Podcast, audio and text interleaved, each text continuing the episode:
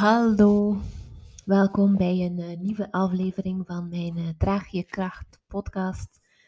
En ik neem deze op naar aanleiding van een blog die ik voor Onder Mama's geschreven heb. Ehm, en het is iets wat dat voor mij nog meer onder de aandacht mag gebracht worden. Ehm, en daarom neem ik er ook deze aflevering over uh, op. Bewust ouderschap het is bijna een hype geworden, niet? of toch in de kringen waar ik mij in begeef. Um, Aleita Solter, de founder van Aware Parenting, die krijgt meer en meer aandacht ook. Um, en als je dat intikt in Google, dan vind je er ook van alles over. Je kan er ook van alles over lezen in boeken of in podcasts. En fundamenten komt dan neer dat het gaat over hechtingsbevorderend ouderschap, opvoeden of omgaan met je kind zonder straffen en belonen, en emotieregulatie, verbindend spel. Het zijn allemaal heel bijzonder uh, en waardevolle dingen, um, waarvan dat ik het ook echt vind dat het nodig is en dat ze ingebed worden in hoe we omgaan met onze kids. Niet alleen wij als ouders, maar ook opvoeders, leerkrachten, um, crèches en zo verder. Nu, waar de focus soms ligt op hoe ga ik om met mijn kind en hoe kan ik afstemmen op mijn kind, mag het voor mij ook en misschien in de eerste plaats gaan over hoe gaat het met mij als ouder en hoe kan ik voor mezelf zorgen. Um, jezelf niet wegcijferen in functie van je kind. Niet overcompenseren wat dat je zelf niet gekregen hebt. En daardoor een stukje jouzelf verliezen in die ouderrol. En dan kom ik uh, tot een, weer bij een, een, eh, een, quote van Karel Jong, die ik regelmatig gebruik. Misschien hoor je die al passeren. De zwaarste last op de schouders van een kind is het niet geleefde leven van een moeder. En Velen zijn bereid om figuurlijk te sterven voor een kind, letterlijk misschien ook. Ehm, maar zijn we ook bereid om volop te leven? En bewust ouderschap gaat voor mij over ook bewust zijn van mijn eigen behoeftes, mijn eigen verlangens, mijn eigen dromen en daarin gaan voorleven, ook die voldoende aandacht geven en niet voorop zuiven naar later of van, naar als de kinderen groot zijn. En ik besef heel goed dat Um, in die tropenjaren, zoals ze dat noemen, waar ik zelf ook middenin zit, dat het wikken en wegen is. En, en dat de prioriteit soms echt naar de kinderen gaat en zo verder. Maar niet alleen maar dit. Um, ik geloof echt dat we onze kinderen niet helpen door onszelf weg te cijferen voor hen. Ja, vind dat een, een, belangrijke. Ehm, ook omdat ik het een stukje herken in, in, bij mezelf, in een valkuil waarin ik zelf getrapt heb. Namelijk in die overcompensatie om te geven aan hen wat ik zelf niet gekregen had. En daarmee liep ik eigenlijk gewoon weg van mijn eigen proces. Want mij focussen op wat hebben mijn kinderen nodig, hield mij weg van wat heb ik nodig en vooral wat heeft mijn innerlijke kind niet gekregen en wat kom ik nu opnieuw tegen door zelf mama te zijn? En wil ik misschien niet zien of voelen? En dat los ik op door echt mij volop op die kinderen te. om mijn aandacht volop op die kinderen te, te zetten, terwijl dat mijn aandacht meer naar het kind in mij mocht gaan. Um, dus dat innerlijk in beweging komen is voor mij heel relevant binnen dat bewust ouderschap. Onze kinderen raken gevoelige snaren en brengen dingen naar boven waarvan dat we ons niet bewust waren. Totdat we ouder werden, totdat we moeder werden. En ze we worden geconfronteerd met pijnen, met kwetsuren, met trauma's uit onze eigen kindertijd. En dat doet, ja, dat triggert. Um, dat zorgt er soms voor dat we reageren buiten proportie, op een manier waarvan dat we denken, ja, maar van waar komt dit nu? Dat we plots staan te schreeuwen of dat we geen blij weten met onszelf. En met de handen in ons haar zitten over hoe moet ik nu in godsnaam omgaan met dat gedrag van mijn kind. Terwijl dat kind met dat gedrag ons iets wil tonen, iets wil aanraken bij ons, dat onbewust is, dat ongeliefd is, dat ongeleefd is. Um, en binnen de veelheid van het ouderschap en de intensiteit van kleine kinderen, hoor je ook vaak, ja maar je moet mild zijn voor jezelf. Ja, want het is lastig en het is zoeken en het is veel en het is helemaal oké als je af en toe eens de mist in gaat. En dat klopt, helemaal oké. Maar wat dat voor mij niet klopt is jezelf wegsteken achter ik mag mild zijn voor mezelf en het werk niet gaan doen. Want ik mag mild zijn voor mezelf gaat voor mij niet over ik bots op triggers, ik bots op patronen.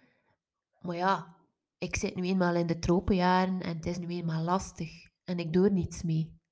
Nee, voor mij is het bewust ouderschap ook starten met zelfreflectie. Onderzoeken welke triggers er geraakt worden, welke stukken er naar, boven komen. En daar dan al dan niet in begeleiding mee in beweging komen. Bewust ouderschap gaat er voor mij dus ook om dat je inspanning doet, dat je het werk doet om binnen de mate van het mogelijk te voorkomen dat je je eigen pijn en je eigen kwetsuren en je eigen trauma's doorgeeft aan je kinderen. En dat dat gebeurt, dat is Ik, ik, ik zal ongetwijfeld ook al van alles doorgeven hebben aan mijn kinderen, maar het gaat er niet over dat je niks doorgeeft, maar dat je wel zelf in beweging brengt wat dat je kan in beweging brengen. En het goed advies naar elkaar toe van je mag mild zijn, mag dit niet gaan overrulen. Mild zijn gaat voor mij niet over het werk niet doen. Mild zijn gaat voor mij over durven aankijken, in het proces gaan en jezelf daar wel de tijd en ruimte voor geven. Ook, um, ja, be the change you want to see. Dat is ook wel een belangrijke, vind ik. Het is heel makkelijk om met de vinger te wijzen waarom dat er dingen lastig zijn of waarom er dingen niet lopen zoals je het wenst. je kan het op de maatschappij steken, of op je village of je tribe er niet is of die niet groot genoeg is. Of op je eigen opvoeding of op je ouders of op je werkgever die niet meer wil meedenken in je work-life balans. Maar dat is gemakkelijk, hè? met de vinger wijzen naar iemand anders. En als je dat letterlijk doet, hé, doe maar eens, doe maar eens de handeling, wijs maar eens met de vinger, dan zal je merken dat er drie vingers naar jezelf wijzen. Eén naar de ander of je omgeving en drie naar jezelf. Dus be the change you want to see. Maak jezelf geen slachtoffer van externe omstandigheden, maar neem eigenaarschap. Er is vaak veel meer mogelijk dan, dan wat dat we denken. Als we voorbij onze overtuigingen en angsten durven piepen en als we uit het oordeel naar alles wat dat er rondom ons niet goed gaat, naar onszelf, in onszelf durven gaan kijken het gaat bijvoorbeeld over. Ehm, ik, ik lees vaak op socials heel veel tips in omgaan met de emoties van, van je kind. Of hoe kan ik mijn kind leren assertief zijn en opkomen voor zijn of haar grenzen? Of um, hechting is superbelangrijk. Hoe zorg je daarvoor? Allemaal oké, allemaal waardevol ook tot een bepaald punt. Maar wat als je eerst contact zou proberen maken met je eigen gevoelswereld.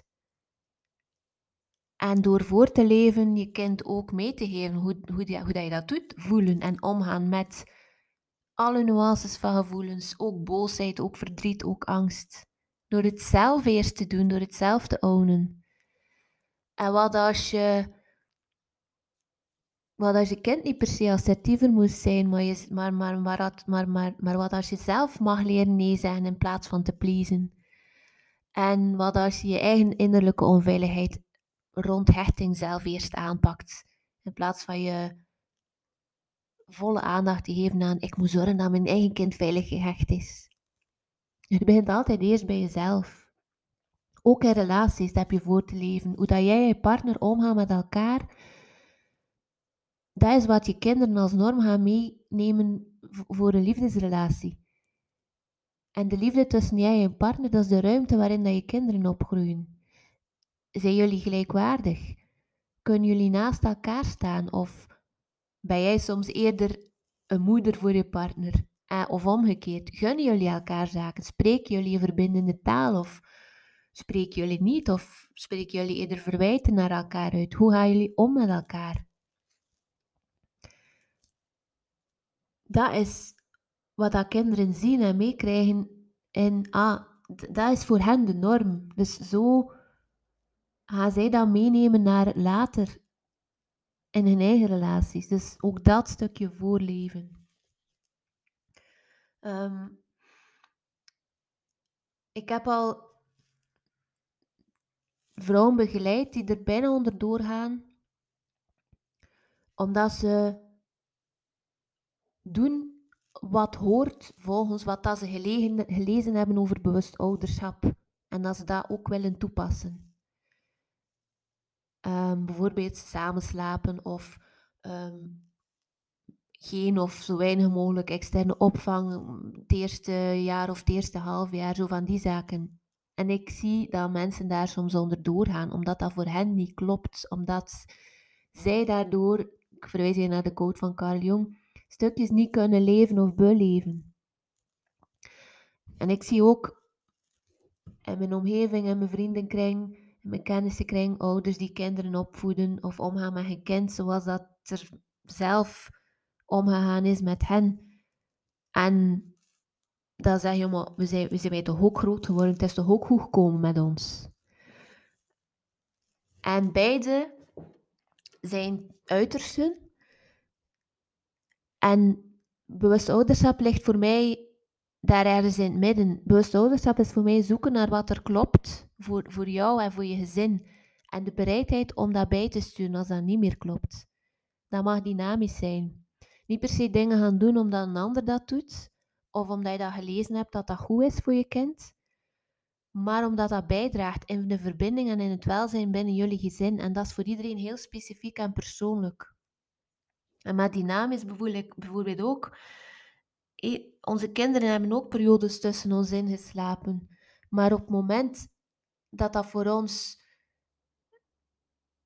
te, te, te, te lastig werd, dat wij, nee, want wij sliepen dan zelf minder goed, ons kind sliep dan wel goed, maar wij niet, dan zijn wij weer voor iets anders gaan kiezen. Dat is nu een voorbeeld. Hè. Um, dus Zoek naar wat dat er klopt voor jou en voor je gezin en voor je kind. En stuur dat bij van zodra dat niet meer klopt. Maar blijf niet vasthouden aan iets omdat het even gewerkt heeft of omdat je gelezen hebt dat dat het beste is voor je kind. En wat dat ik, een vraag die ik mij regelmatig stel is, hoe zou ik graag hebben dat mijn kind, als het groot is, in het leven staat? Hoe zou ik graag hebben dat mijn kind omgaat met anderen? Welke relatie wil ik graag hebben? Welke relatie wil ik behouden met mijn kinderen? En is wat ik nu doe of zeg en hoe ik nu omga met, of wat ik nu als voorbeeld geef, is dat iets dat daaraan bijdraagt? Bewust ouderschap gaat voor mij dus over bewust zijn, bewust voelen, bewust doen, bewust denken, bewust verbinden. Die dynamiek daarin ehm, toestaan, keuzes durven maken, opnieuw durven kiezen, maar vooral ook over voorleven, wat dat jij voor je kind wenst, over innerlijk in beweging komen, over meegroeien met je kind, als persoon en als mens. En in dat proces niet bang te zijn om even de diepte in te gaan. Even in die onderstroom te gaan duiken. Resoneert dit met jou? Klikt dat? Voel je dit? Ehm, misschien moeten we dat wel eens, moeten we dat wel eens praten, moeten we elkaar dan wel uh, ontmoeten.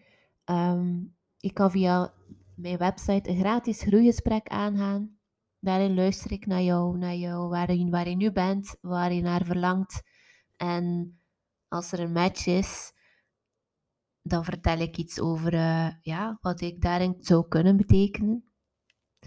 Dus heel erg welkom. Um, over een kleine twee weken zijn er Draag je krachtdagen. Dat is een, uh, een korte deep dive in jezelf, uh, waarin dat je zeker ook van alles meeneemt in voor jezelf, in jezelf, in het voorleven ook, en het jezelf alle stukjes laten leven en beleven. Um, dat gaat door in. Er zijn nog niet, niet zoveel plekken meer, dus uh, check gerust ook mijn website. En wil je graag, uh, wil je er graag echt induiken met mij als spijsholder, of um, dan is het Draag je kracht mogelijk interessant. Daarin gaan we eigenlijk zes maanden op weg. Zes maanden, omdat, ja, omdat het duurzaam moet zijn, omdat je tijd moet hebben om te integreren. Um, dus dat is ook een mogelijkheid. Daarom vind je ook informatie op mijn website. Dankjewel voor het luisteren. Vond je deze aflevering interessant? Dan help je mij om nog meer mensen te bereiken door die te delen, door over, door over te spreken met anderen, door um, een review na te laten hier op Spotify of Apple Podcast, uh, afhankelijk van welk platform dat je beluistert. Dat waardeer ik heel erg. Um, en het is vrijdag nu, 11 uur 11, grappig. Uh, ik sluit mijn werkweek af met deze. Ik wens je een heel fijn weekend en eentje met houden randjes. Tada!